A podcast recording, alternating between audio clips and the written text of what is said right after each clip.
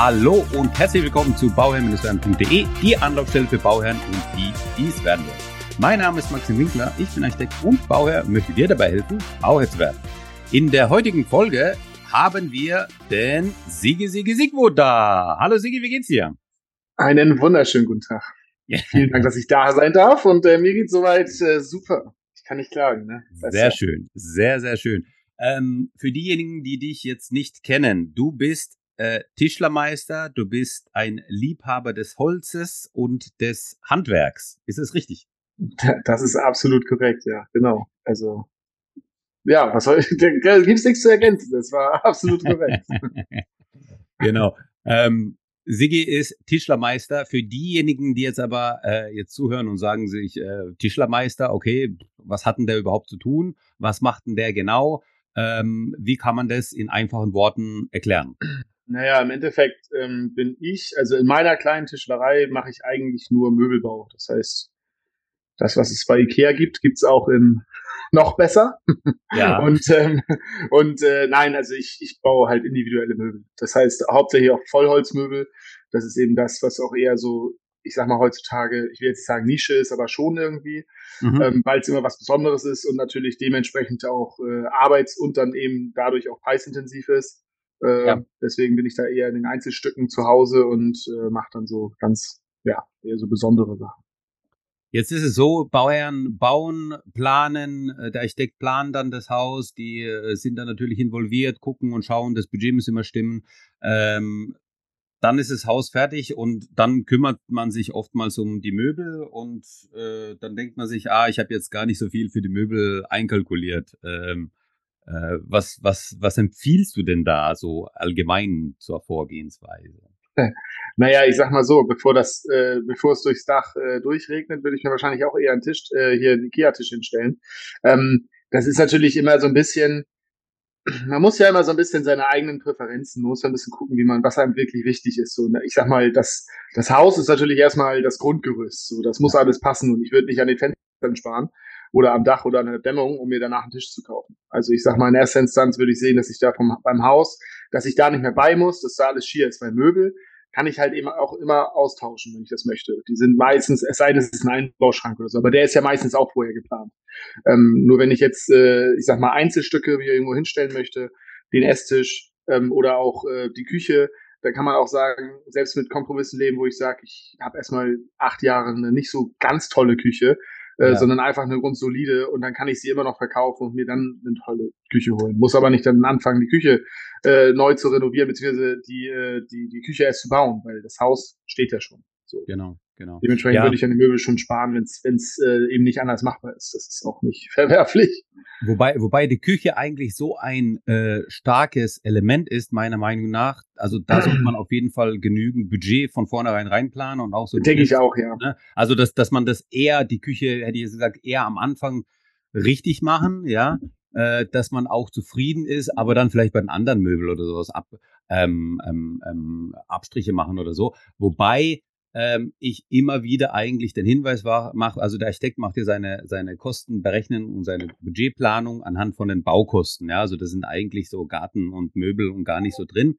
Ähm, ich mache das aber trotzdem gern so, dass ich äh, trotzdem drüber spreche mit den Bauherren und sage, hey, ihr braucht noch einen Garten, ihr braucht noch Möbel, denkt einfach dran, dass ihr das irgendwie habt und vielleicht äh, können wir das ja auch in die Budgetierung mit aufnehmen.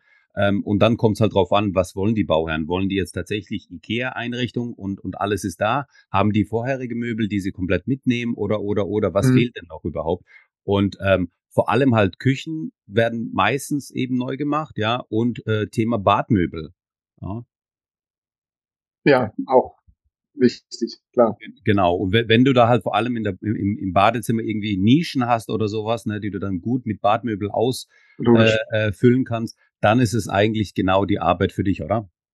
Ja, definitiv. Also das, das kann, äh, also da bin ich definitiv komplett zu Hause.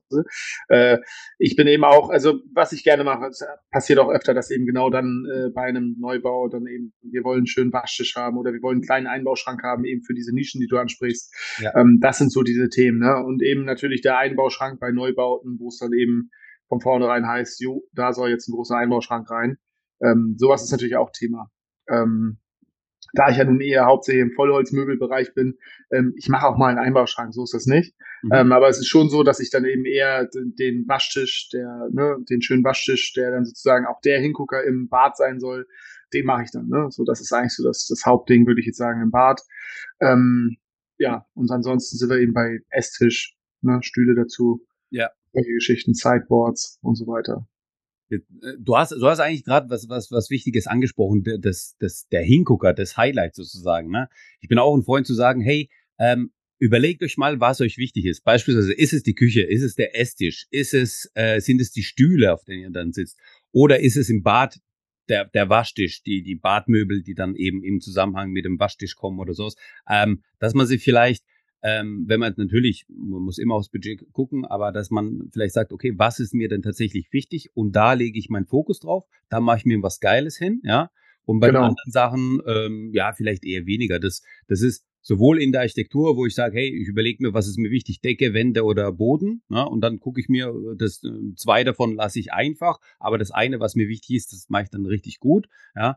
Oder ähm, dann auch bei, bei, der, bei der Möbel sozusagen, dass ich mir überlege, hey, was ist, was ist denn mir tatsächlich wichtig? Wo halte ich mich auf? Wo, wo, wo sehe ich mich nicht satt? Ähm, was repräsentiert mich auch? Und da kann ich dann richtig, äh, richtig schöne Möbel reinmachen. Ne? Ja, genau. Also es ist eben, ich sehe das eben auch so. Also ich selber habe ja auch nicht alles von mir selbst gebaut. Also gut, das hat auch andere Gründe, dass die Zeit halt immer fehlt, aber nichtsdestotrotz, wir haben zu Hause auch irgendwie ein, zwei Möbel von Ikea. Wir haben auch ähm, irgendwie ein, zwei gebrauchte Sachen uns geholt. Ähm, und natürlich habe ich auch relativ viel selbst gemacht, aber es ist halt so, ähm, so ein Möbel, das ist irgendwie so eine gewisse, so, ich will jetzt nicht sagen, das gönnt man sich, aber schon irgendwie, weil das ist mhm. was, also, aber es ist natürlich auch ein Möbel, wenn ich, wenn ich jetzt echt hier ähm, an so einem Sideboard äh, ein, zwei Wochen oder noch länger arbeite, das mhm. ist eben auch ein Möbel fürs Leben. Ne? Also wenn man ja, möchte, genau. dann, dann hält das 100 Jahre und länger.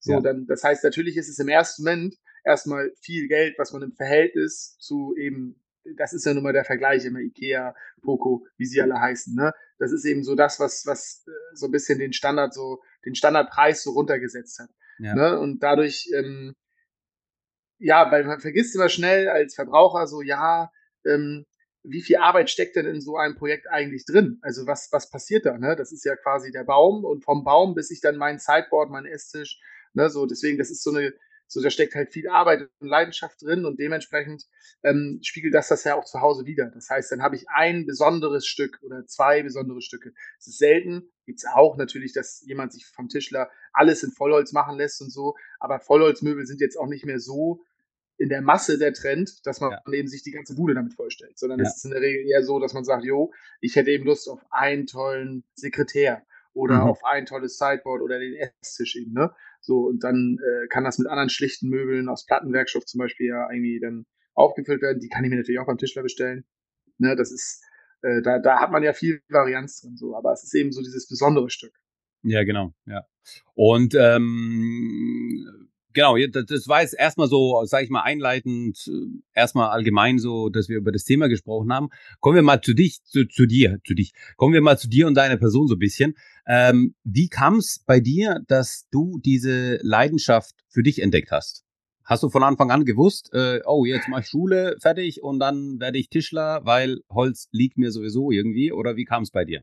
Äh, nee, tatsächlich gar nicht. Also ähm, kurz zu mir ist halt, ich habe mein Abi gemacht wusste auch im Abi noch nicht so richtig, was ich, was ich machen will.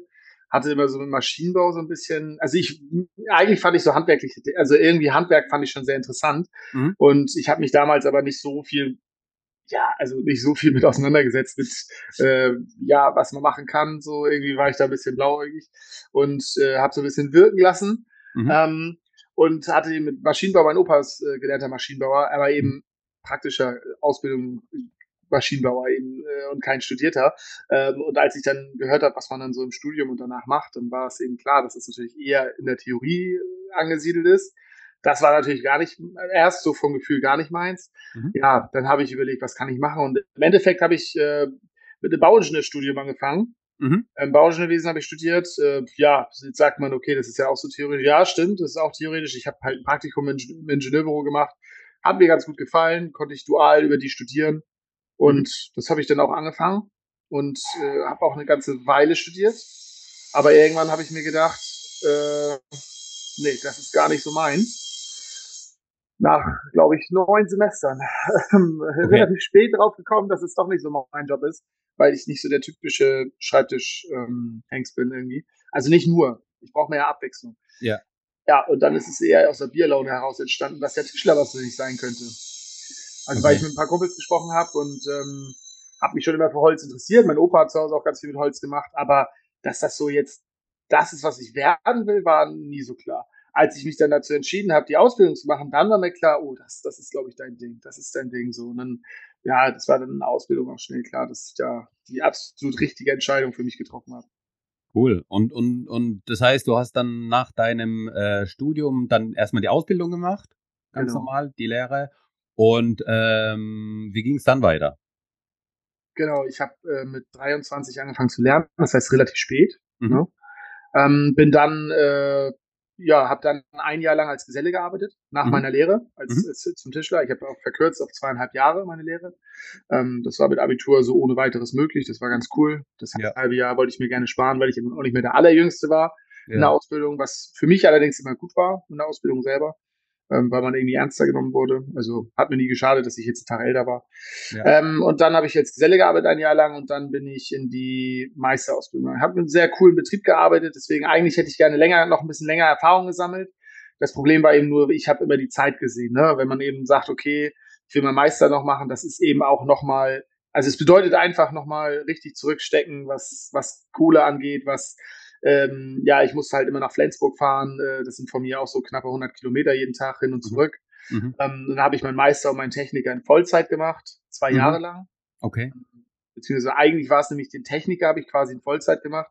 Und in den zwei Jahren habe ich in Teilzeit, bietet die Schule halt an, den Tischlermeister sozusagen äh, dazu. Also dass ich okay. den gleichzeitig in Teilzeit mitmachen kann. Okay. Und äh, deswegen habe ich die beiden Sachen gemacht, weil ich dachte, damit bin ich immer gut für die Zukunft gerüstet, egal was kommt, ob Selbstständigkeit für immer Thema ist oder ob, wenn man sich nochmal umorientiert, da kannst du auch mit in die Industrie gehen oder da kannst du auch ganz normal äh, dich gut anstellen lassen. Deswegen habe ich gesagt, mache ich das beides.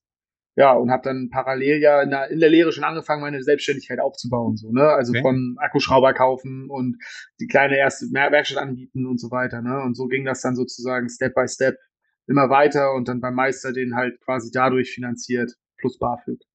Okay. Das heißt, du hast auch schon während der, während der, während der Ausbildung und während dem, äh, während dem Meister dann auch eben, ähm, ja, mit, mit, dein, mit deinem Holz auch Geld verdient, ne? Genau, also das ja. war quasi so, dass ich, äh, also Möbelbau ist ja meisterpflichtig, dementsprechend ja. habe ich, ich habe eher so, ja, ja, also ich habe mit mich vom äh, von der Handwerkskammer absicht, also mit der Handwerkskammer besprochen, und mit dem Gewerbeamt und dann ähm, war sozusagen so, ich habe angefangen mit Palettenmöbeln damals. So, cool. das, äh, das war sowas, was dann eben auch okay war.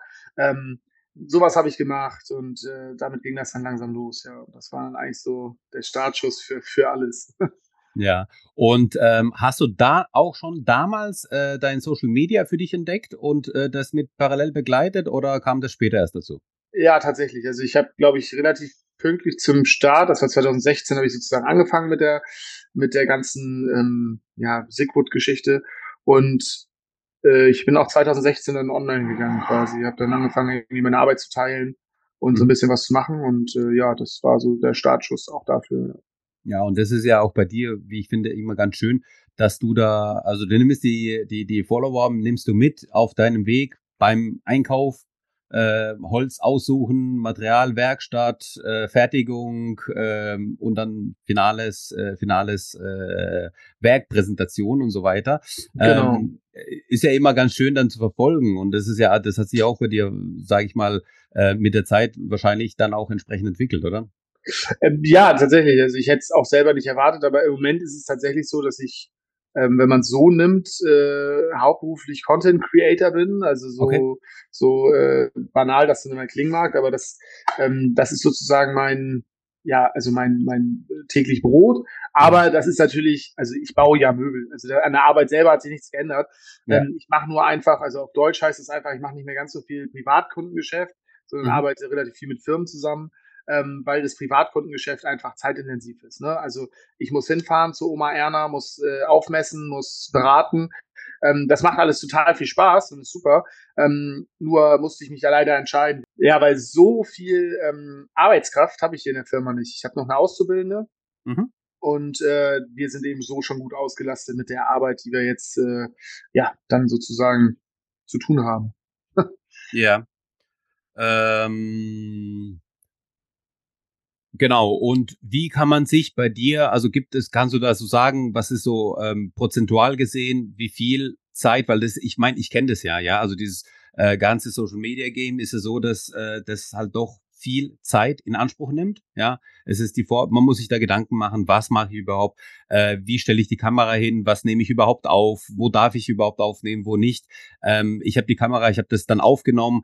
Ähm, ich musste es danach nochmal nachbereiten, aufbereiten, äh, Texte schreiben, posten äh, und so weiter und so fort. Das ist ja alles relativ viel Zeit. Man meint es, ja. Nicht. das ist ja immer so, äh, ich mache das mal so ein bisschen nebenbei, aber das nimmt ja relativ viel Zeit in Anspruch. Kannst du so prozentual sagen, was bei dir ähm, ähm, wirklich Social Media Arbeit anbelangt und äh, dann tatsächlich Arbeit in der Werkstatt? Oder ja, ist schwierig wahrscheinlich, ne? Ja, es kommt ein bisschen drauf an, aber ich sag mal, wenn man das jetzt ganz, ganz genau aufschlüsselt, also ich sag mal so 50-50 wird es mit Sicherheit sein. Echt, Vielleicht sogar? auch mehr oder weniger, ja. Also mit, okay. das ist ja mit Planung, mit, äh, mit der ganzen Nachbereitung. Das ist ja eigentlich das, was nachher so. Also ich sag mal, das Projekt dauert ja auch schon fast doppelt so lange, dadurch, dass es filmst. Muss man ja ganz klar so ja. sagen. Also dadurch, ja. dass ich das einigermaßen kurzweilig für irgendwie so, so filmen möchte, dass es danach vielleicht ein bisschen Interesse weg. Ähm, dann äh, übrigens nicht wundern, wenn es jetzt rauschen sollte, mir geht gerade die Welt unter. Und ich sitze ja bei mir in der Halle also im Büro. Ja. ähm, und äh, nee, ich denke mal 50-50 kommt ganz gut hin, weil diese, gerade allein diese Nachbereitung ähm, dauert eben schon ewig lange. Also mhm. das ist ewig lange, aber es ist einfach Zeit, die in den Shit geht. Ähm, und dann eben äh, das Film selber, meinte ich ja eben schon, ähm, das Film selber, dadurch dauert es länger. Man macht das, allein das Sägen, das möchte man dann vielleicht mal aus zwei, drei Perspektiven zeigen. Ähm, dann erklärt man was. Das würde man ja sonst auch nicht machen. Ich würde mich ja sonst nicht in der Werkstatt hinstellen, mir selbst was erklären. Klar, ich erkläre der Auszubildenden immer was, aber grundsätzlich äh, dauert es einfach viel länger dann. Ja, jetzt ist dein Sound ein bisschen, bisschen leise äh, oder irgendwie hast du irgendwas verstellt? Kann das sein? Eigentlich nicht. Ich weiß nicht, ob er was unterdrückt. Okay, nee. Wenn, aber wenn es rauscht, geht's wieder? Ja, jetzt ist okay, ja, genau. Okay. Ja, machen wir weiter. Ähm, ich notiere mir einfach mal kurz, äh, dass man da also ja, kann sein, dass er ein bisschen aus dem Hintergrund unterdrückt oder so. Ja. Das weiß ich nicht.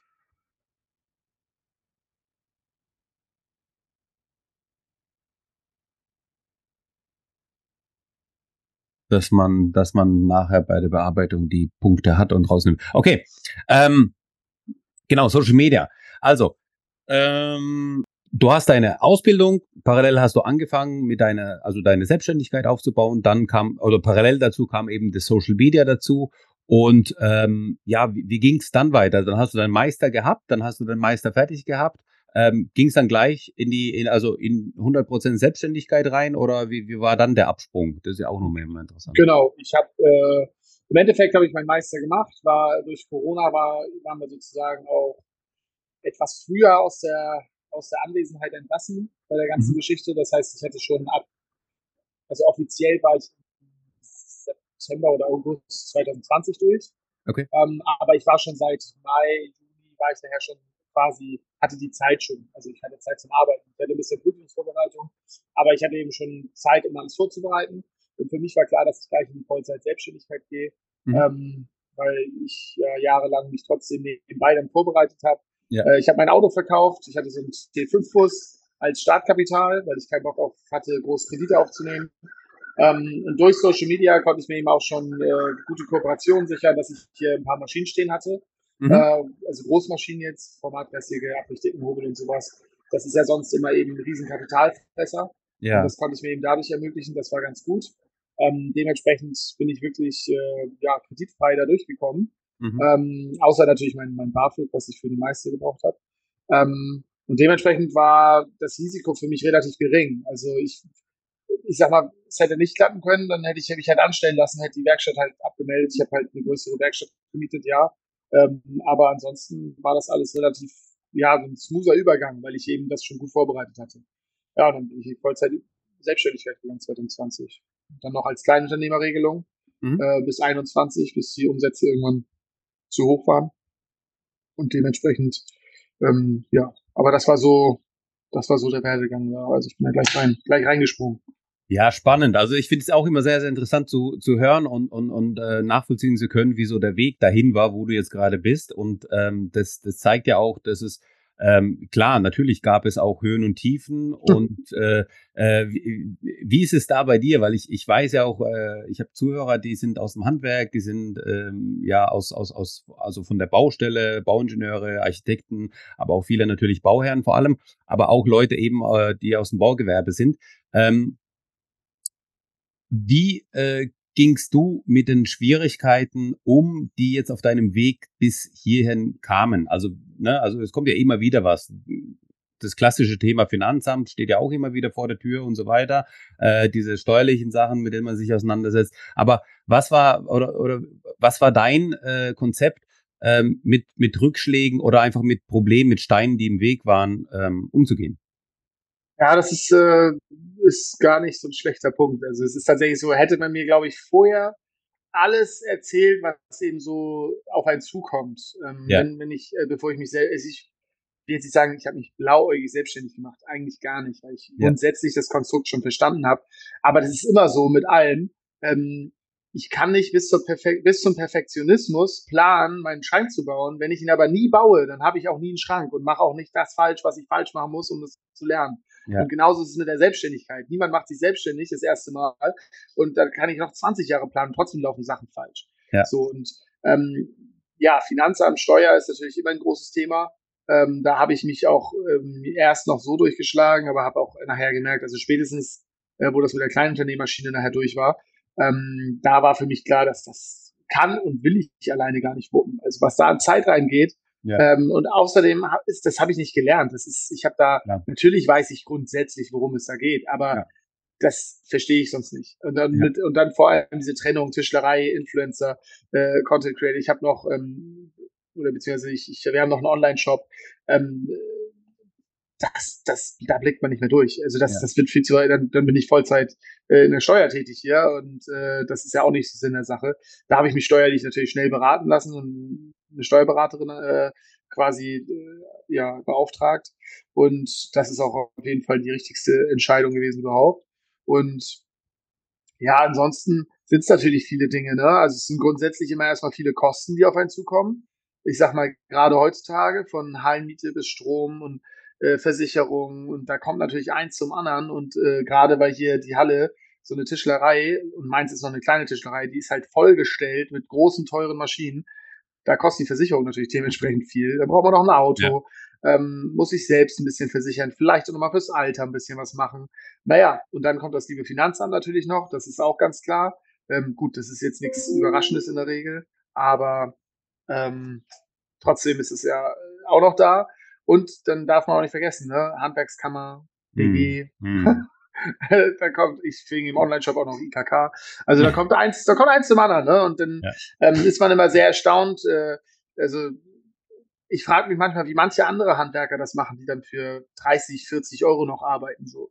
Also es mag vielleicht gehen, wenn man wirklich 10, 20 Leute hat, da kann man vielleicht den Preis drücken, aber also das würde bei mir niemals funktionieren. Also rein betriebswirtschaftlich nicht. Ich weiß nicht, ob es da noch eigentlich andere Geheimnisse gibt, aber bei mir bin ich schon, also da, da, also man muss das verdienen, was man, was man da auch nimmt. Also sonst, ja. weil man muss ja auch mal realistisch bleiben. Es macht ja sonst auch wenig Spaß zu arbeiten, wenn, wenn ich hier tolle Sachen mache und dann am Ende nur von der Hand, von der Hand in den Mund lebe, das ist dann ja. auch blöd. Ne? Das muss sich ja. ja irgendwie auch ein bisschen lohnen. Also Real Talk. Wer macht sich selbstständig und sagt, nee, ich mache das hier nur für, äh, für, für Lust und Liebe, sondern man muss ja auch ein bisschen, also ich will nicht reich werden oder so, um Gottes Willen, darum geht's mir nicht, aber man muss ja wenigstens klarkommen. Ne? Mit guter Arbeit muss man ja, wenigstens klar. klarkommen können.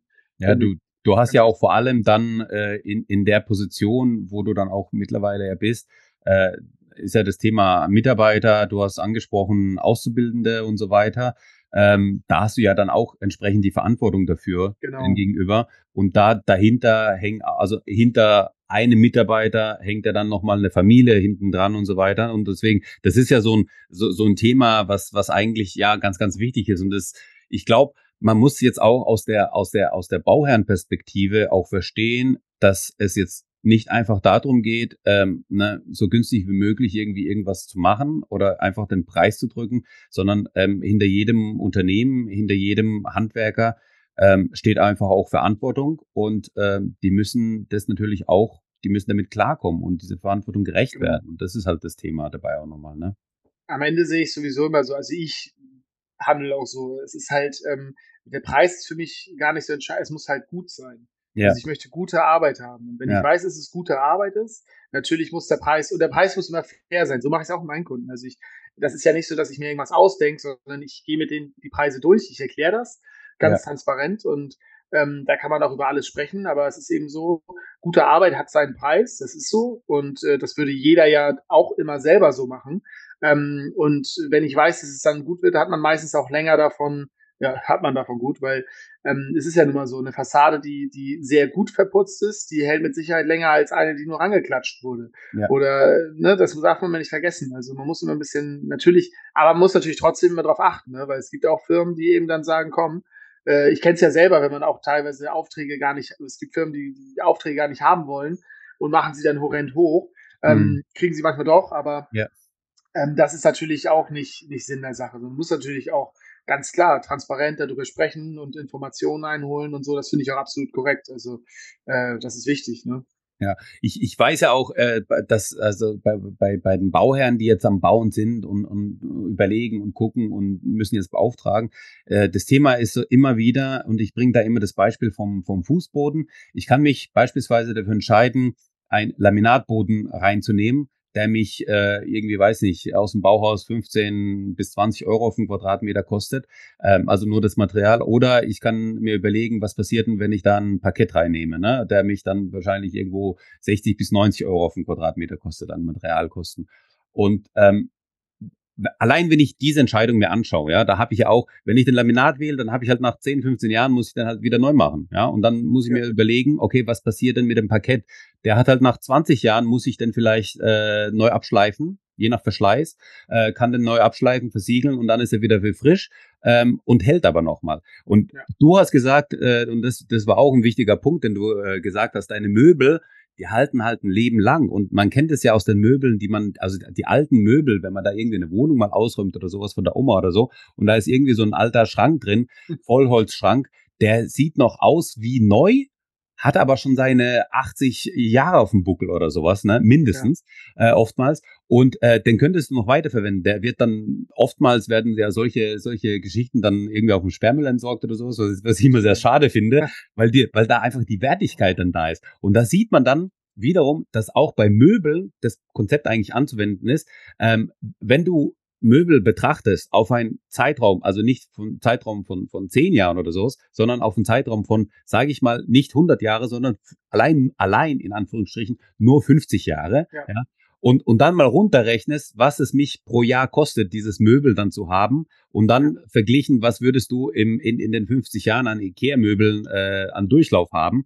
Ähm, das ist ja schon wiederum dann de, die Wertigkeit, die das widerspiegelt. Und Logisch, ganz das, klar. Das, das Dilemma dann, das die Bauherren haben, das haben die natürlich bei jedem Gewerk, also nicht nur bei jedem Möbel, sondern bei jedem Gewerk. Ja, ja, halt ja. Ist, ja, ich kann da jetzt noch mal ein bisschen mehr ausgeben, dafür habe ich halt länger was davon. Und ähm, ja, das ist aber genau das Thema. Am Anfang hast du halt einfach diese hohen Ausgaben und dann äh, musst halt damit jonglieren und gucken, okay, was ist mir tatsächlich wichtig, weil von so einem Möbelstück beispielsweise habe ich dann auch eben lang was davon. Ne? Richtig, richtig. Ja, absolut. Also ähm, wir selber wollen, wollen Ende des Jahres anfangen zu sanieren und anzubauen bei uns und mhm. ich sage mal, bei uns sind es dieselben Fragen, ne, die uns ja. plagen. Also was heißt plagen? Es macht ja auch Spaß. Ne? Es macht ja, ja. Spaß, dann zu gucken, was kann man machen, wo kann man vielleicht äh, oder wo muss man sparen, wo möchte man sparen. Ja. Ähm, das ist natürlich ganz klar, ne? Wenn man, wenn das alles egal wäre, ist schön so, wenn man so mhm. viel, so viel Geld das einfach locker machen kann, dass man sagt, komm, mach hier vom Feinsten und dann ist gut.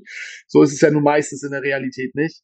Und äh, ich finde, da macht es auch Spaß. Also da kann man immer selber entscheiden und gucken und was kann man machen, wo kann man vielleicht nochmal die paar Prozent sparen, wo man die dann woanders vielleicht einsetzt. Ne? Das ist natürlich schon echt eine spannende Geschichte. Ja. Und ähm, da sind wir eigentlich schon beim, beim, beim guten Punkt, wenn, wenn, also ich, ich sag ja da, also zu, zu dem nochmal vielleicht zum, zum Abschluss, ich sag da immer, ähm, spart nicht an der Qualität der äh, Bauteile oder der Gewerke, sondern wenn, dann spart einfach vom Volumen. Also dann muss das Haus einfach ein paar Quadratmeter kleiner sein. Also brauche ich ein Kinderzimmer mit 18 Quadratmeter oder mhm. reichen mir nicht schon 12 Quadratmeter? Und wenn ich so Raum für Raum durchgehe, wie viel Bedarf habe ich denn überhaupt? Und auf einmal habe ich irgendwie 20, 30 Quadratmeter ganz schnell eingespart und wenn ich das hochmultipliziere mit dreieinhalbtausend Euro auf den Quadratmeter, dann merke ich ja. schon, was da rumkommt, ne, was ich ja. mir dann einspare. Und ähm, ähm, wie ist es jetzt aus deiner Sicht, wenn es ein Bauherr kommt und sagt, hey, ich bräuchte gute neue Möbel, Badmöbel, Tisch, äh, Esstisch, was auch immer, Arbeitstisch vielleicht auch oder was auch immer. Ähm, und er geht jetzt auf die Handwerkersuche. Auf was muss man denn achten als ein Bauherr, äh, dass ich den richtigen Tischler eben auch vor mir habe, dass ich auch weiß, dass er seine Arbeit gut macht?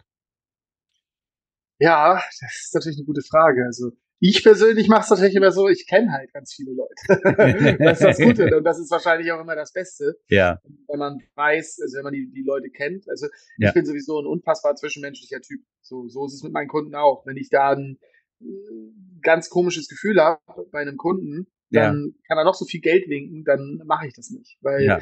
Das, äh, das ist dann schon so, da sind die Probleme vorprogrammiert, weil es einfach zwischenmenschlich schon mal nicht funktioniert. Und dann, ähm, das ist halt immer so wichtig, finde ich, dass man irgendwie so ein bisschen klarkommt und dass man auch mit persönlich geredet hat, ähm, dass man sich einen Eindruck verschaffen konnte, dass der Kunde vielleicht mal in der Werkstatt rumguckt und nicht ja. um zu kontrollieren. Und wenn es da ein bisschen düster aussieht, in Anführungsstrichen, weil gearbeitet wird, ist es auch alles gut. Aber dass man einfach mal so einen Eindruck gewinnt, ne? Ja. Man weiß ja selber, wie das ist. Und, und so ist es eben auch, ne? Wie, wie, also das sind ja so die einfachsten Sachen, diese einfachsten Faktoren.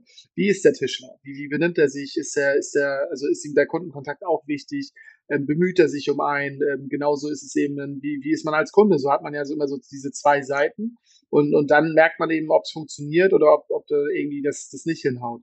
So, und dann versuche ich natürlich irgendwie zu sehen, ähm, ich sag mal, das ist das Banalste überhaupt, aber wenn ich irgendwas bestelle im Internet, dann äh, in den meisten Fällen gucken sich Menschen auch Bewertungen an. So. Ja. Jetzt hat natürlich nicht jeder, jeder Wald- und Wiesentischler hat jetzt natürlich nicht irgendwie 300 äh, Google-Bewertungen, aber man kann ja schon mal gucken, ähm, hat er irgendwelche Referenzen? Kann ich mir irgendwas anschauen? Gibt es irgendwas, manchmal auch in, ich sei, sei es jetzt in öffentlichen Gebäuden oder, oder halt Instagram, Website, dass man überhaupt schon mal einen Eindruck gewinnt. Ne?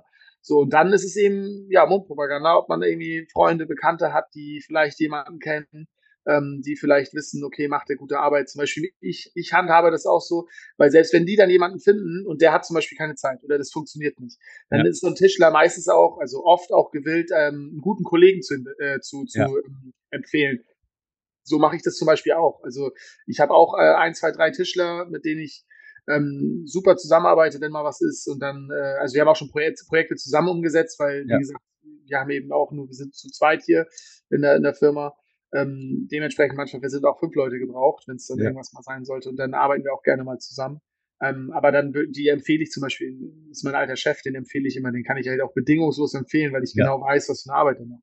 Genau. Und ich glaube, wenn man da so ein bisschen oldschool einfach in Dialog geht und miteinander spricht, ähm, ist es, glaube ich, heutzutage oder allgemein immer noch äh, einfacher, was einzuschätzen, als wenn ich jetzt nur plump irgendwie per E-Mail mit, mit einem Tischer schreibe und gucke, ja. ob der, ob der ein Sideboard bauen kann.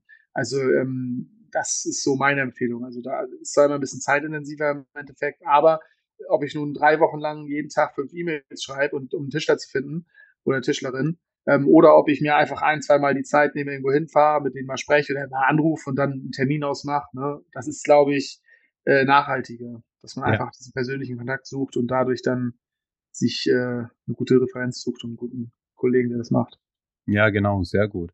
Ähm, du hast auch am Anfang was gesagt. Moment, was war das? Äh, ähm, ah, genau, dass, dass, dass man auch eben, also die, die, die, die, dieses Zwischenmenschliche, wo, wo, was du auch gesagt hast, finde ich auch eigentlich ganz wichtig, ja. Und ähm, das Schöne ist ja, ähm, bei dir beispielsweise, äh, wenn du jetzt auf Social Media präsent bist, dann sehen ja die Leute, wie du bist. Die sehen, wie du sprichst. Genau. Ja, die, genau. Die sehen, wie du dich artikulierst, wie du dich verhältst, wie du, wie, wie du bist einfach, ja.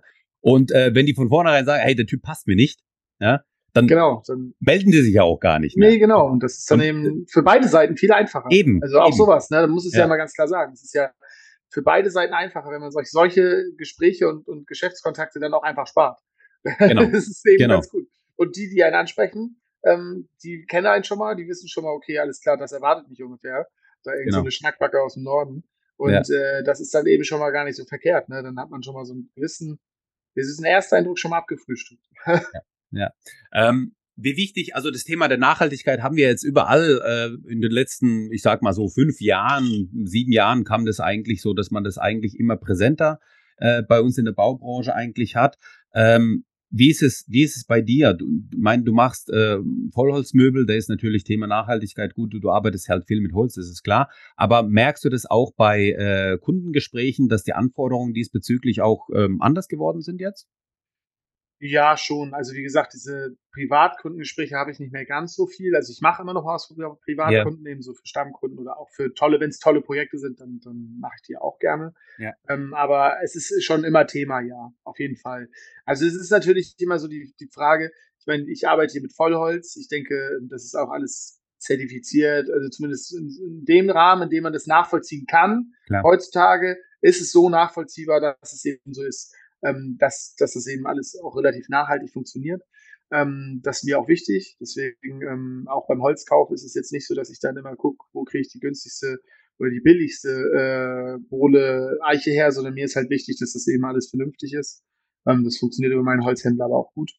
Und ähm, so ist es eben bei den Kunden auch. Natürlich fragen die so ein bisschen, gerade so Richtung äh, Oberflächenbehandlung, äh, ne, mhm. solche, solche Themen. Ja. Also das ist mal das somit das größte Thema eigentlich bei so einem Tisch zum Beispiel. Ja. Ähm, bei Lime zum Beispiel, da bin ich dann selber auch, äh, sagt, gut, da muss man auch mal so ein bisschen Sinn und Nutzen und sowas, das muss man alles äh, ein bisschen gegenüberstellen. Und da bin ich immer noch ganz normal bei einem D3 oder D4 Lime, das ist eben so, äh, da sind ja auch Kunststoffe drin, das ist natürlich jetzt nicht das, das Optimalste, aber der Prozentsatz, der eben an Leim an so einem Holz ist, an so einem Möbel, der ist sehr gering. Ähm, das finde ich eben bei so einem Vollholzmöbel, was ja eben auch für dementsprechend sehr lange Zeit gedacht ist, äh, schon auch äh, immer noch vertretbar, weil äh, jetzt anzufangen mit Fischleim oder Knochenleim zu arbeiten, das fühle ich halt gar nicht. Also das kann man machen, wenn man natürlich in der, so restauriert oder sowas, dann ist es natürlich top, weil man das eben auch äh, zeitgemäß machen möchte. Mhm. Aber da, da habe ich mich dann in der modernen Welt schon angeschlossen. Ja. Ähm, aber ich versuche sonst schon, also ich lackiere halt auch so gut wie gar nicht tatsächlich. Ähm, es ist alles äh, sehr natürliche Öle und sowas verwende ich halt auf natürlichen Basen, also die eben auch lebensmittelecht sind und so weiter. Ähm, haben meiner, meines Erachtens auch bei solchen Möbeln viele, viele Vorteile, mhm. weil die technisch sind die unfassbar gut geworden. Diese, mhm. ähm, also die, die gibt's ja auch schon viele Möglichkeiten, aber die sind technisch einfach so gut, dass man eben auch gegen UV und sowas tun kann. Ähm, dementsprechend, äh, ja, also sowas ist eben ein großes Thema, ja, klar. Mhm. Jetzt, jetzt habe ich, lass uns mal über die Oberflächen sprechen, äh, also weil, weil du das Öl ähm, angesprochen hast. Ähm, das heißt, am, am liebsten oder ne, ist es so, dass du dann am liebsten die ähm, Esstisch, angenommen Esstisch, und dann ist der von der Oberfläche ist der einfach geölt. Genau. Und dann ist ja oftmals die Frage, ja, aber was passiert, wenn jetzt äh, eine Kerbe reinkommt? Was passiert, wenn ich da äh, einen heißen Topf abstelle ohne einen Untersetzer, dann vergesse oder sowas und hab da irgendwelche Macken drin und so weiter. Ne? Was, ja. Also was passiert denn dann? Ja, also grundsätzlich sage ich ja immer, das ist halt ein Tisch, äh, gerade ein Tisch, der lebt halt. Also das klingt immer so doof und natürlich ist es toll, wenn man den Tisch immer ganz stier und toll hat. Ähm, muss man halt aufpassen. Ja. so blöd, ja, es klingt immer so banal, aber es ist ja so. Ähm, ansonsten ähm, also bei, bei Lackieren ist es ja immer so, gut, ich kann Teil lackieren und so, aber oft ist es so, gerade wenn der kaputt geht, der Lack, dann muss es, dann unterläuft er auch gerne mal und dann kann ich eigentlich auch alles abschleifen und neu lackieren. Ja. Ähm, beim Ölen ist es so äh, eigentlich ähnliches Thema. Wenn ich da Matten drin habe, wenn da irgendwie ein Farbunterschied entsteht, dadurch, dass ich da mal einen Topf äh, drauf stehen äh, drauf hab lassen, äh, drauf hab stehen lassen, drauf, naja, wenn da ein Stra ja. Topf drauf stand. Ihr wisst ja alle, was ich meine.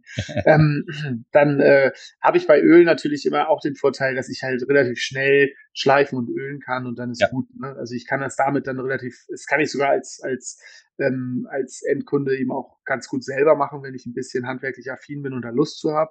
Ja. Ähm, und ansonsten gibt's eben, ja, also man kann natürlich auch ölen und wachsen. Bei Wachs habe ich eben auch so eine gewisse Schicht drauf. Mhm. Ähm, das ist so schichtbildend. Ähm, da ist immer das Problem, dass das Wachs halt nur dann eben so ein bisschen Not abnutzt und dann mhm. habe ich es natürlich irgendwann so ein bisschen matt Mhm. Ähm, das ist, äh, kommt immer auch aufs, aufs Wachs drauf an. Aber ich bin halt Fan vom Ölen, weil das, das kommt dem Holz am, am fairsten und am ehrlichsten, weil es mhm. bleibt natürlich. Also es ist natürlich ähm, weiterhin die Haptik, die es haben soll, weil ich, ich möchte nicht, also ich, das ist alles sehr, sehr subjektiv, aber ich möchte halt nicht einen Tisch haben, der nach Holz aussieht und sich anfühlt wie Plattenmaterial, weil er so lackiert Ja, klar. Ja, genau. Das finde ich nicht so schön. Also ja. ich mag das halt gerne. Also ich habe mein Gesellenstück damals auch lackiert beispielsweise, weil das halt da so, hat mir halt Punkte eingebracht und ja, und es fühlt sich auch nicht schlecht an, weil es gebürstet ist und dadurch natürlich noch eine gewisse Haptik und Struktur hat. Aber es kommt mit einem guten Öl nicht mit, finde ich. Mhm. Aber mhm. es ist dann eben auch die Frage mit der Beständigkeit und so weiter. Da kann man dann eben, ne, manche Kunden sagen, nee, also das muss ich so haben, das muss lackiert sein, weil das eben für mich wichtig ist, dass da eben keine kleinen Matten drauf entstehen oder so, dass es eben mehr, mehr geschützt ist. So. Und dann ja. ist es auch okay. Ja. Nur ähm, muss man sich da mal Gedanken drüber machen. Ja. Ich, ich weiß auch, mein Bruder hat mir mal erzählt, vor ein paar Jahren ähm, hat er äh, entweder waren, also er hat Holzfensterbänke äh, und er hat ein so, so ein Voll, Vollholz-Esstisch. Und entweder waren es die Fensterbänke oder der Tisch. Da war irgendwie eine Macke drin, eine Kerbe oder irgendwie die Kinder haben da irgendwas, äh, irg irgendwie eine Stelle, wo halt äh, nicht okay war. Und dann hat er gesagt, äh, weißt du, was ich gemacht habe? Ich habe dann einfach mal äh, so, so ganz grob drüber geschliffen und dann habe ich mit Olivenöl habe ich das Ganze dann äh, ähm, so eingetupft und so weiter. Und das war super, das hat super funktioniert. Also ist es tatsächlich so, so kann man das tatsächlich machen oder ist es irgendwie so komplett laienhaft? also äh, nee, an sich nicht. Und ähm, da streiten sich, glaube ich, auch immer noch so ein bisschen die Geister bei, bei so Thema ähm, Olivenöl zum Beispiel. Ja. Das Problem an den Ölen ist, die, ähm, also Olivenöl oder ich glaube auch Rapsöl, das Problem daran ist, dass die nicht, ähm, das sind keine aushärtenden Öle. Mhm. So, und wenn die nicht richtig aushärten, ist das Problem, dass die irgendwann ranzig werden.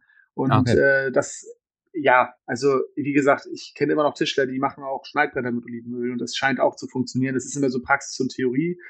Wobei ich da auch eher, ich sag mal, dann das Einfachste ist immer ne, Leinöl. Leinöl ist ja auch für viele Öle die Basis. So für, für die Öle, die ich hier nutze, das ist alles Lein auf Leinölbasis. Mhm. Leinöl ist ein aushärtendes Öl. Und schon habe ich das Problem gelöst. Das ist auch ein Lebensmittel, das kann man auch gut essen. Ähm, deswegen ist es kein Problem. Also ein Leinöl kriegt man überall, kostet nicht die Welt. Ja, super. Ähm, damit kann ich meine Möbel immer, äh, wenn es denn auf Ölbasis ist natürlich, ne, kann ich ja. das immer, immer irgendwie nochmal nachtupfen oder drüber schleifen und dann einreiben damit. Muss man eben immer nur gut auswischen, das ist wichtig bei Öl. Ähm, dass man es da nicht äh, satt drauf machen, ja, da muss es einziehen, aber mhm. nicht länger als eine halbe Stunde drauf lassen. Dann muss ich das richtig schön in Anführungsstrichen trocken wischen. Also einmal richtig ja. schön abwischen alles. Weil wenn man da den Klecks drauf lässt, dann wird es wachsig mit der Zeit. Mhm. Und das mhm. kriegt man dann ganz schwer weg. Das ist echt Schweinkram. Okay. Ich hatte mal, ich hatte mal äh, Bauherren tatsächlich, die haben einen Fußboden gelegt und dann haben die, ähm, das war ein toller Fußboden, ähm, so, so ein richtiger schöner Eichenboden. Und dann haben sie den, ähm, ja, wollten sie den selber ölen. Und dann haben sie den geölt und haben genau das nicht gemacht. Die haben das halt satt mit Mob aufgetragen. Mhm. Und äh, dann war es halt drauf. Und dann sind die in Urlaub gefahren und dann kamen sie wieder und nach mhm. zwei Wochen war das halt, dann bist du gegangen und dann sind die Schuhe drauf kleben geblieben, weil das halt, ja, ja und dann war natürlich automatisch der ganze Boden hinne. Oh das ist natürlich eine ja. sehr ärgerliche Geschichte, wenn man sich eben, also auch da, ne, wenn man so grundsätzlich zur, Ver zur Verarbeitung, ähm, jedes Produkt hat immer eine super gute Anleitung, wie das irgendwie, also eine Verarbeitungshinweise, Verarbeitungsanleitung, da kann man nichts falsch machen. Ne? Sei es Schleiffragen vorher und so, das steht da alles äh, detailliert drauf, das ist das Schöne hier. In Deutschland, da ist es immer sehr reglementiert, was sowas angeht und dementsprechend ja. kann man da äh, immer sehr gut sehen, wie kann ich was machen, damit das funktioniert.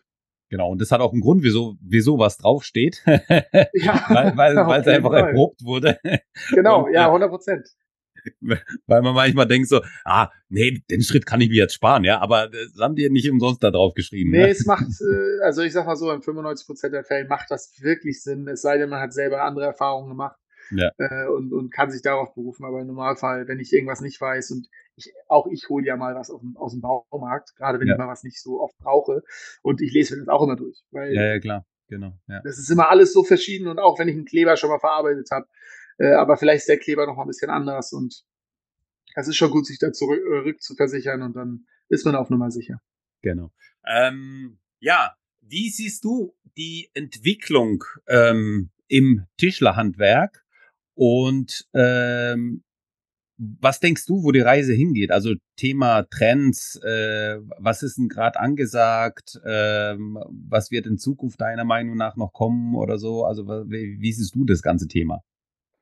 Ähm, also jetzt so rein aufs Tischlerhandwerk bezogen, würde ich sagen, ist der Trend schon auch das, was du angesprochen hattest, die Nachhaltigkeit, mhm. dass die Leute immer mehr Auge dafür bekommen, dass ein Esstisch auch mal 4, 5, 6.000 Euro kosten kann, wenn der eben dementsprechend groß ist, das Holz die Dimension hat und die Arbeit drin steckt. Ja. Ähm, da gibt's halt immer mehr Leute, die das jetzt doch, also dass die das Verständnis dafür haben. Das heißt nicht, ja. dass sie auch sofort kaufen, aber ja. die verstehen, okay, da steht noch so ein Hein Mück in seiner Werkstatt, der muss das alles vom, ich sage, da kommt im Endeffekt äh, eine Scheibe Baum an und daraus wird das dann alles gemacht. Ähm, und da steckt richtig viel Arbeit drin. Auch da ist natürlich auch Social Media immer ein großer Punkt, weil die Leute eben immer mehr sehen, was da passiert. Ne? Weil früher, ja. ich sag mal, da waren die Leute nicht so oft in der Tischlerei. So. Und heutzutage ist es eben leichter möglich, dass die Leute mal sehen, was, was geht da überhaupt ab. Ja. Und äh, dieses Thema Nachhaltigkeit, ähm, eben auch für Möbel, dass man da eben was Wertiges sich besorgt. Und ähm, ja, es gibt auch einen Tisch bei Ikea für 600 Euro. Der ist auch groß, der ist mit Sicherheit auch nicht per se erstmal gleich schlecht. Aber das sieht man eben nicht. Der ist, ich sag mal, beispielsweise jetzt, ohne es zu wissen, also ob es jetzt daher kommt, aber die sind in Pakistan oder Bangladesch hergestellt, ähm, unter echt schwierigen Bedingungen. Ähm, das ist natürlich, also am Ende des Tages und auch das Holz ist irgendwo gekauft und da braucht man es natürlich, am Ende des Tages braucht man sich da nicht wundern, dass das auch sehr billig angeboten werden kann. Ja. Ja, ganz klar. Und die verdienen da dran sogar noch was und das nicht ja. zu knapp. Ja. So, und ähm, das, diese, das funktioniert hier nicht. Da kann man nicht mithalten und will ich auch gar nicht. Aber das braucht man gar nicht erst versuchen, weil diese Möglichkeit gibt's hier nicht. Also dadurch, dass man eben von vornherein irgendwie äh, da anders kalkuliert. Und ähm, ja, dieser, dieser Trend wird sich, glaube ich, weiter fortsetzen, dass einfach ähm, die, die noch da sind, die Handwerker, dass die eben auch, äh, wenn die fair und vernünftig äh, weiterhin ähm, mit den Kunden umgehen, glaube ich, dann haben die immer noch eine sehr, sehr goldene, goldene Zeit vor sich. Also das, das glaube ich schon. Also ich denke, dass wir da immer noch sehr viel ähm, ja, sehr viel Potenzial haben, auch wenn jetzt vielleicht gerade die Neubauten nicht mehr so das große Thema sind, also nicht mehr so wie vor ein paar Jahren. Ja. Ähm, äh, nichtsdestotrotz, ne, saniert werden muss immer, jeder braucht immer mal neues Möbel und äh, da muss ich sicherlich, gerade als Tischler ja nicht so, aber zumindest nicht, ja, als Bautischler vielleicht schon eher, aber die haben dann auch trotzdem ja noch die Sanierung. Ähm, aber als Zimmerer oder so, da hast du wahrscheinlich jetzt, wenn du dann vorher nur Neubauten gemacht hast, musst du wahrscheinlich ein bisschen gucken, wie du es jetzt machst. Aber ich glaube, auch da ist der Umschwung nachher nicht ganz so schwierig. Es ist halt, äh, was mir viel mehr Sorgen macht, so ist der Nachwuchs. Ne? Also ah, äh, das ist mhm. eben ein Thema, was, was ganz klar, äh, ja, was schwierig ist. Ne? Also ähm, mhm. es ist aber auch, es ist, man, man kann jetzt auch nicht jetzt den Generationen immer die Schuld geben äh, oder dass die Leute jetzt irgendwie nicht mehr arbeiten wollen oder so. Man muss halt auch immer gucken. Ne? Also ich, ich sag's wie es ist, aber ähm, so diese Ausbildungsvergütung ist halt auch nicht so pralle. Mhm. Ähm, muss man ja ganz klar sagen. Das ist ja. echt äh, und äh, das ist halt okay. Ich selber habe es auch so gesehen. Ne? So Lehrjahre sind keine Herrenjahre. Man muss äh, da auch mal knüppeln und man kriegt nicht viel Geld. Da muss man einfach durch. Das gehört dazu. Das ist so ein Test. So ja. habe ich das gesehen für mich. Und ja. das war ähm, klar, es ist geiler, mehr Geld zu haben. So die Zimmerer, die haben halt irgendwie das Doppelte. Und wenn ich bei der Versicherung angefangen hätte, dann hätte ich äh, fast das Dreifache gehabt. Mhm. Aber ähm, ich habe für mich das so gesehen, ich will das und ähm, dadurch, dass ich das so will, war mir das dann irgendwie, war das zwei, drei, also war das zweitrangig mit der, mit der Kohle. Und dann habe ich gesagt, komm, egal. Aber das sieht ja nun mal nicht jeder so. Nicht jeder, der Tischler werden will oder Tischlerin, ähm, sagt jetzt, ja, mir ist das alles egal, ich, ich liebe meine Passion und so und äh, dafür, dafür, das kann sich ja auch noch alles entwickeln bei, bei vielen Leuten, aber das schreckt, glaube ich, viele, viele Jugendliche und äh, einfach ab zu sagen, jo, ich gehe jetzt ins Handwerk, mache eine Ausbildung. Ähm, weil einfach die, diese Ausbildungsvergütung, die sind teilweise sind die echt nicht dolle und da muss man, aber da gibt's halt, woanders gibt's Modelle, dass eben, was weiß ich, von der Handwerkskammer, äh, von der BG oder sonst wem, äh, von Erinnerung, keine Ahnung, von einer Instanz, die eben darüber irgendwie steht, äh, von einer Instanz wird eben äh, irgendwie gefördert oder staatlich äh, wird einfach mhm. gefördert, dass eben bei den Zimmerern ist es hier zum Beispiel so, äh, da zahlt die BG Bau, die zahlt ähm, die Hälfte des ersten Lehrjahres an Gehalt, also äh, okay. einfach weil die so viele auf überbetrieblichen Lehrgängen sind und so, okay. sind halt um die Hälfte der Zeit in, in Betrieb. So und das heißt, dann ist die, die ist der die na, dann ist die finanzielle Belastung für den Arbeitgeber immer noch ja. relativ gering ja. für das erste Lehrjahr, weil eben natürlich äh, der Lehrling auch nicht viel da ist. Ähm, nichtsdestotrotz hat der Lehrling eben vernünftiges Gehalt. So, kann davon leben auch und man muss auch keine großen Sprünge machen. Der Meinung bin ich auch. In der Ausbildung, da musst du jetzt nicht hier äh, Porsche fahren oder allgemein, dass man da irgendwie, das ist auch nicht wichtig alles, aber man muss eben irgendwie klarkommen. Und man muss auch klarkommen, wenn man nicht bei Mama und Papa wohnt oder bei Verwandten oder so, man muss sich eine kleine Wohnung oder ein WG-Zimmer leisten können. Ja. Man muss irgendwie mobil sein, dass man, ob es ein kleines Auto ist oder eben Zug oder Bus, das ist aber da, und dass man am Ende des Tages auch vielleicht am Wochenende einmal weggehen kann und nicht viermal. Eben. Und dass man auch vernünftig was essen kann. So. Und das muss alles so möglich sein, dass ich eben äh, ohne Probleme, ne, in der heutigen Zeit, wo auch alles bisschen teurer geworden, da kann das nicht sein, dass ich den Cent dann siebenmal umdrehen muss. Das muss dann schon einmal so funktionieren, dass ich trotzdem irgendwie klarkomme. Und da ja. muss, da muss es, da bedarf es Lösungen. Also nur darauf zu hoffen, dass die Leute ihre Leidenschaft im Handwerk finden, das funktioniert heutzutage nicht. Das hat vielleicht vor 20 Jahren funktioniert oder 30, aber es funktioniert heutzutage nicht mehr. Aber ähm, ist, äh, es, es ist doch auch so, dass ich, äh, wenn ich jetzt in der Ausbildung bin, kann ich doch auch BAföG beantragen, oder? Ja, aber das ist ja wieder an sehr viele Regeln. Ähm, auch schwierig dann? Ja, durch, okay. durch Eltern, wie verdienen die Eltern? Ja. Da wird dann auch wieder nicht, also klar, das, das ist wieder so eine Formel, die funktioniert so in der Masse, mhm. vielleicht irgendwie. Ja. Aber das Problem ist natürlich, wie viele El manche Eltern wollen nicht unterstützen, manche ja. Eltern können nicht unterstützen. Ja. Ähm, manchmal ist das Verhältnis zu den Eltern auch einfach nicht so. Mhm. Ähm, dann gibt's Probleme, dass manche, also das ist ja bei mir auch, ich habe erst mein Studium angefangen ähm, und habe auch nicht gewusst, was ich werden will. So und jetzt meine Auszubildende beispielsweise, die hat erst ähm, äh, Tierarzthelferin hat die gelernt und mhm. äh, hat sie auch fertig gemacht, hat auch gearbeitet, aber sie hat gesagt, nee, sie will Tischlerin werden. So, ja. äh, die hat jetzt, es gibt Berufsausbildungsbeihilfe beispielsweise auch. Mhm. Ähm, das kann man Eltern unabhängig beantragen. Das kann sie aber nicht, weil sie schon eine Ausbildung gemacht hat. Ach so, okay. Da sagt der Staat, mhm. da sagt der Staat dann so, nö, selber schuld. Äh, du kannst ja jetzt nicht hier eine Ausbildung machen und dann nochmal eine machen und du musst ja wissen, was du willst. So, also ja. es ist ja auch, das ist ja auch nicht mehr zeitgemäß. Also ja, muss man ja, ja ganz klar sagen. Heutzutage ist es eben so, dass man eben nicht mit dem Nachnamen Müller geboren wird und dann für sein Leben lang Müllerin oder Müller bleibt, sondern dann ist es so, dass man sich vielleicht auch mal umorientiert. Und das, äh, ne, man kann eben zeitlich nicht stehen bleiben, wie vor, man kann ja nicht immer sagen, ja, vor 50 Jahren, da war es so. Ja, vor 50 Jahren hätten wir sicherlich auch keinen Podcast aufgenommen. Ja.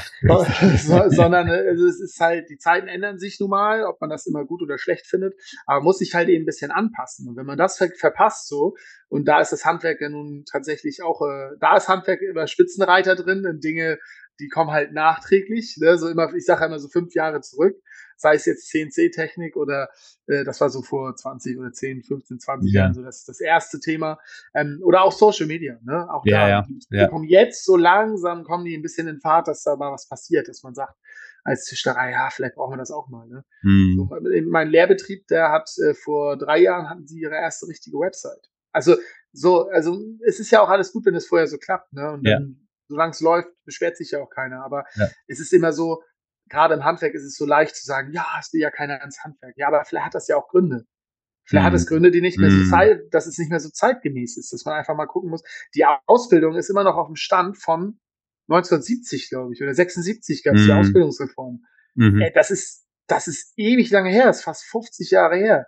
Das, also, und ich glaube nicht, dass der, der Wissensstand ähm, dass man den gleichen selben Wissensstand als Tischler oder Tischlerin braucht wie vor 50 Jahren. Also ich glaube, dass das alte Wissen immer sehr wichtig ist und dass man diese alten Klar. Traditionen und dieses ganze alt, altertümliche Handwerk, was es ja auch ist, also dieses sehr, sehr handwerklich auch betonte Handwerk, das sollen die Leute ja auch immer noch lernen. Aber oh, ich glaube, da auch da könnte man sicherlich mal ansetzen. Also ohne da jetzt irgendwie, ne? Klar, so, natürlich. Ja, unbedingt. Das, bei meiner Auszubildenden eben auch so ein bisschen so zu machen, dass sie natürlich auch wirklich viel lernt in ihrer Ausbildung und da nachher eben auch äh, gut vorbereitet ist. Ne? Aber das war eben auch das Ding. Ich habe immer gesagt, deswegen will ich auch ausbilden, ne? um, um selbst zumindest, weil jetzt kann ich natürlich meckern hier über alles und das ist immer so mhm. leicht.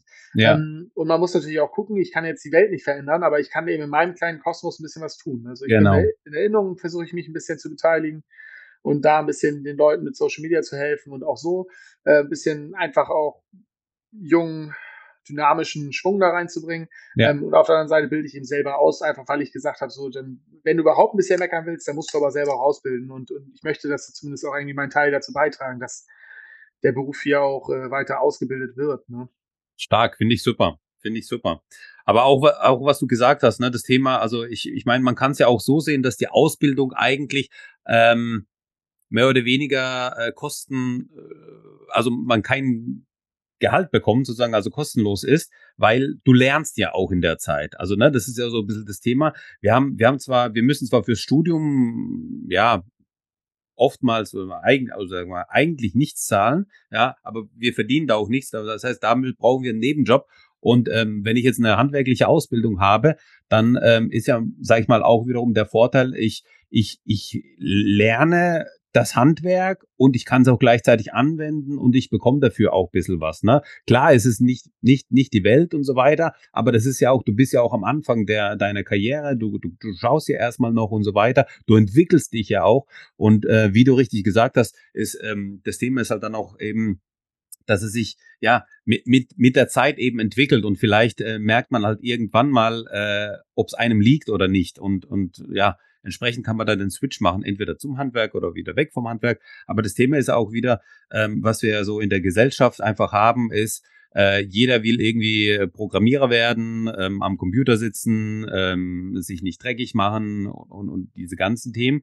Wobei ich glaube, dass da viele davon auch ähm, nicht unbedingt happy damit sind. Also die machen es nur, ähm, um um um ums einfach um um einfach Geld zu bekommen sozusagen, aber haben dann ähm, in in der in der in der in der Freizeit haben die dann eine Werkstatt in der Garage, wo die dann eben mit Holz oder sowas werkeln. Ja, ja? also ja, ja, kenne ich ganz viele auch so, ne, die dann einfach irgendwas handwerkliches in ihrer Freizeit machen, obwohl die das natürlich auch hauptberuflich hätten machen können. Und ich glaube auch tatsächlich, ähm, wenn du, wenn du heutzutage ähm, also jemand Junges, Motiviertes hast, der ins Handwerk einsteigt und nicht nur sein Handwerk beherrscht und, und sich damit auskennt, also das kriegt er dann in der Ausbildung schon mit, sondern auch ein gewisses Gefühl oder äh, ja, eine gewisse Art hat, ähm, da auch äh, betriebswirtschaftlich ranzugehen. Ja, also auch, auch so, also diese, diese Parts abdecken ja. kann, dann sind die meiner Meinung nach für die Zukunft super gerüstet, weil das ist genau der Punkt, wo, wo du auch gesagt hast, ne? wir haben halt einfach da einen, einen Mangel und ähm, gute Leute, die sowohl handwerklich als auch irgendwie betriebswirtschaftlich gut drauf sind, ähm, die werden sich auch einfach ähm, auch, auch wirtschaftlich sehr gut dastehen können in der Zukunft. Ja, auf jeden Fall. Also ganz klar. Also wie gesagt, das, das war jetzt eben das, was ich mit dem, mit dem Geld meinte. Also ich selber habe ich ja gesagt, ich selber bin ja auch der Meinung, dass man eben dann die Jahre äh, da auch ruhig mal ein bisschen zurücktreten kann und dass ja, genau. es nicht so wichtig ist, so viel ja. Geld zu verdienen. Ja. Ich glaube aber einfach, dass die Gesellschaft sich so entwickelt hat, dass es einfach ein Punkt ist, ähm, an dem man, wenn man an dem schrauben würde, würde vielleicht schon mal ein bisschen was passieren. Ja, Könnte ich mir vorstellen. Schon. Das ist auch natürlich nur eine Vermutung, weil man weiß es nicht, wie es ist. Ähm, und was natürlich ein Riesenthema ist, ähm, äh, beispielsweise bei mir äh, in der Schule im Abi, ich habe 2010 mein Abi gemacht, ähm, es gab Studien, äh, wie, hießen diese Tage, Orientierungstage, ja. äh, mhm. Uni-Orientierungstage, wie auch immer. Ja. Ähm, das gab's alles. Ich war in, in, zwei Unis, wir haben uns da was, und die selbst, die haben sich bei uns vorgestellt und äh, wir konnten, also da konnte ich sofort gucken, was ich alles studieren kann. Ähm, es gab weder einen handwerklichen Betrieb, der sich bei uns vorgestellt hat, noch gab's von der Schule die Intention, mal zu sagen, hey Leute, ihr könnt auch ins Handwerk mhm. gehen ja. oder in die Ausbildung ja. oder sonst was. Ja. Es war von vornherein, also der, der Turnus da ging wirklich immer in die Richtung, also eigentlich gehst du studieren nach dem Abi.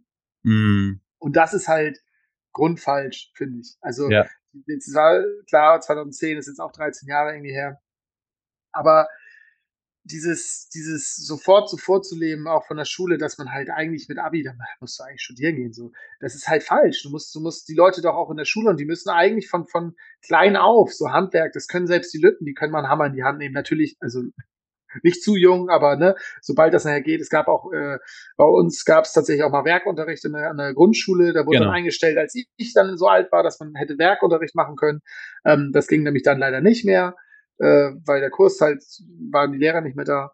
Und, mhm. äh, und am Gymnasium und so, da, da denkt man über sowas gar nicht nach. Und ich finde, so, so sowas wäre doch eigentlich gut, um die Leute mal, um die Kinder und einfach mal abzuholen und, und da kann man auch mal ausloten. Mensch, oh, guck mal, da, da ist voll die Affinität da, da gar nicht. Ja. Ist ja auch in Ordnung. Es muss nicht jeder jetzt Handwerkerin oder Handwerker werden, aber es wäre ja schön, wenn jeder die Chance bekommt, da zumindest mal reinzuduschen in sowas Elementares. Ne? Also es, es hilft ja mir auch zu Hause, wenn ich einen Nagel in die Wand hauen kann. Das ist ja, jetzt nicht so, als wenn, ne, also das sind ja so Grundsachen, die, die sicherlich nie verkehrt sind, wenn man von so einfachen Dingen, ne, wenn ich weiß, wie eine Säge funktioniert und, und das sind so alles so Sachen, die, glaube ich, nie verkehrt sind. Also die helfen einem im Leben immer weiter. Ja, ja. ja. Ähm, Jetzt ähm, haben wir überall, hören wir von der Digitalisierung, der künstlichen Intelligenz, dass sie jetzt die Welt ähm, an sich reißen wird und so weiter. es ist ja äh, die Entwicklung, ich weiß nicht, ob du das mitverfolgst oder ob du da auch äh, drin bist. Ähm, inwiefern denkst du, dass die Digitalisierung ähm, und die künstliche Intelligenz dir im Alltag als Tischler helfen können werden? Ah, ja, also Digitalisierung ist natürlich immer gut. Also mhm. gerade, ich sag mal, in so einem kleinen Betrieb, wie es hier ist, ist es, glaube ich, dann eher, ich will nicht sagen schwierig, aber ich habe halt nicht Stundenzettel und Projekte und so. Ich mache das alles mit mir selber aus oder mit der mhm. Ausbildung und so. Ne? Also das ist dann immer noch in so einem kleinen Betrieb.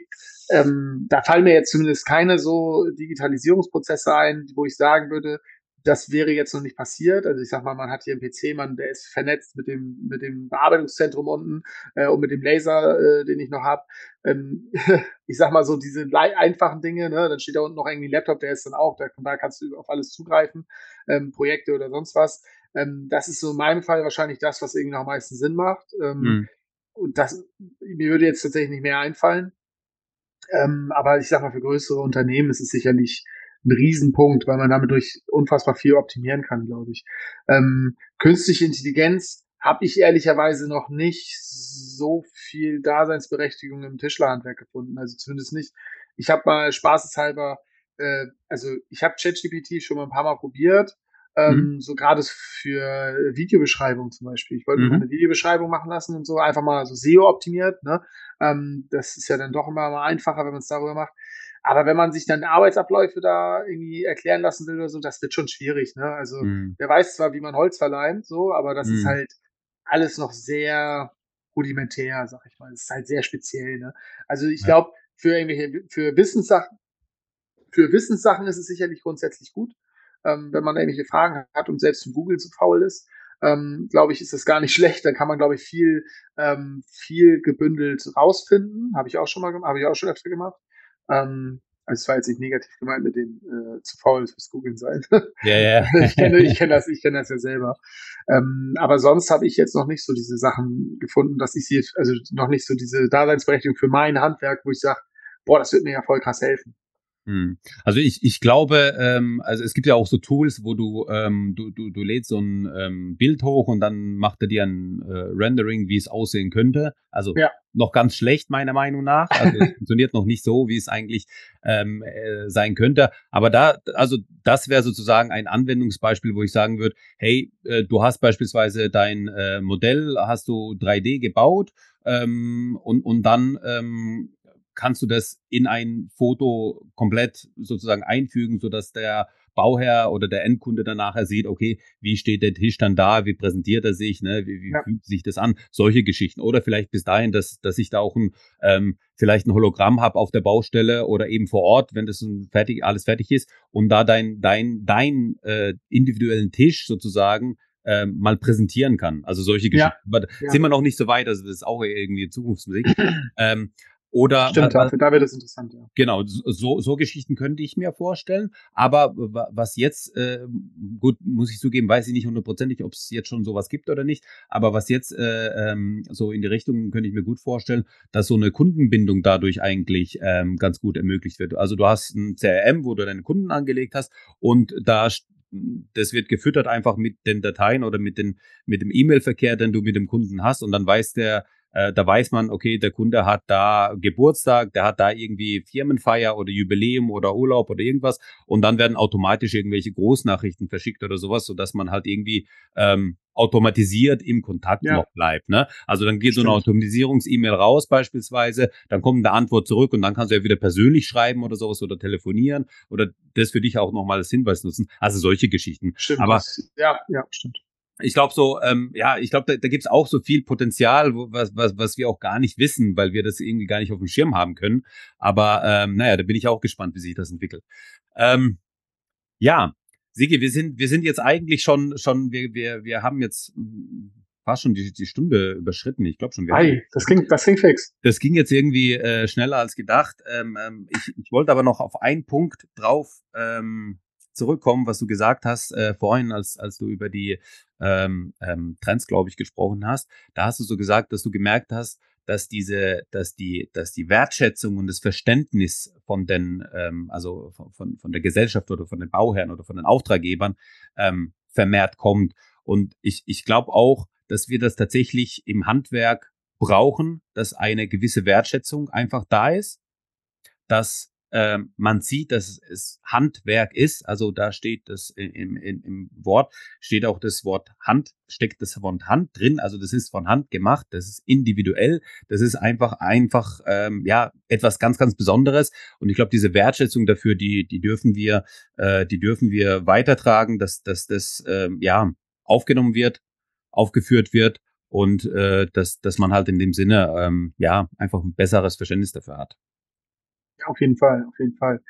Und was man eben nicht vergessen darf, es ist immer so, ähm, dadurch, ich hatte ja immer diesen IKEA-Vergleich gerade, das fiel mir noch ein, ähm, es ist eben so, der Tischler, der macht mir ja was, das ist genau so, wie ich das haben möchte. Genau ja. so. Ne? Ja. Mhm. Und das wird genauso besprochen, was, was ich, was man sich als Endkunde wünscht. Das wird genauso umgesetzt. Und der Tisch kann, äh, was weiß ich, zwei Meter 13,5 lang sein, weil das so sein muss. Und ja. bei Ikea gibt's nur zwei Meter zehn und zwei Meter. zwanzig. Ja. Das ist eben das Ding. Ne? Ich kann mir eben fertige Dinge kaufen. Die sind auch noch um einiges günstiger, weil die können natürlich auch Massen davon durchhauen durch die Fabrik. Und so ist es eben natürlich hier nicht, sondern das wird individuell mit dem Kunden entschieden, besprochen. Da philosophiert man, da überlegt man sich das, dann äh, gibt's Probemuster. Das sind ja alles so Sachen, die, die sich eben da entwickeln, auch mit der Zeit. Und dann hat man eben nachher am Ende ein Stück, was man sich genau so vorgestellt hat und gewünscht hat. Und das ist eben nochmal eben auch der Riesenunterschied. Ne? Es ist nicht mal nur die, die Kostenstrecke, die da irgendwie jetzt steht, sondern es ist eben auch einfach dieses, ähm, ja, dieser Wunsch, der quasi erfüllt wird. Ja, ja genau. Ähm, bevor wir ganz zum Schluss kommen, Sigi, nochmal eine Frage. Äh, wo findet man dich? Du hast gesagt, du bist im Norden. Wo, wo, wo arbeitest du? Wer kann auf dich zukommen? Und wie erreicht man dich am besten? Also ich bin in einem kleinen Dorf äh, zwischen Kiel und Neumünster, also relativ nördlich. Mhm. In Detgen, da ist meine, meine Tischlerei an, anwesend. Ähm, ja, ansonsten per E-Mail kann man mich jederzeit erreichen. Ich habe eine Website www.sigwood.de, da kann man gerne mal vorbeischauen. Ähm, ansonsten auf den gängigen Kanälen, dadurch, dass Social Media nun mein Thema ist, also Instagram Sigi Hoffmann, äh, also Sigi-Hoffmann, ja. Ähm, auf YouTube Sigi Hoffmann und auf Twitch Sigi Hoffmann, auf TikTok Sigi Hoffmann. Also da kann man überall mal einen Blick reinwerfen, wenn man Lust hat. Ähm, ja, da bin ich eigentlich unterwegs. Genau. Werd, werden wir alles in den Show Notes verlinken, sodass man da auch mit einem einfachen Klick äh, dahin kommt. Und ähm, ja, äh, Sigi, ich danke dir für, für deine Zeit, die du dir genommen hast. Ich danke dir für das äh, sehr, sehr angenehme, äh, tiefe Gespräch, was wir auch führen durften, was, wo wir viele verschiedene Themen eigentlich angeschnitten hatten, was, was mir auch Spaß gemacht hat. Ähm, und ähm, ja, das, das letzte Wort ist gebührt dir. Ja, vielen, vielen Dank für die Einladung. Hat auf jeden Fall sehr viel Spaß gemacht. Ähm, ja, war eine coole Erfahrung mal wieder, Podcast aufzunehmen. Ist jetzt schon eine Weile her. Deswegen äh, vielen Dank dafür und weiterhin viel Erfolg und Spaß. Danke dir. Bis dahin, ciao. Tschüss.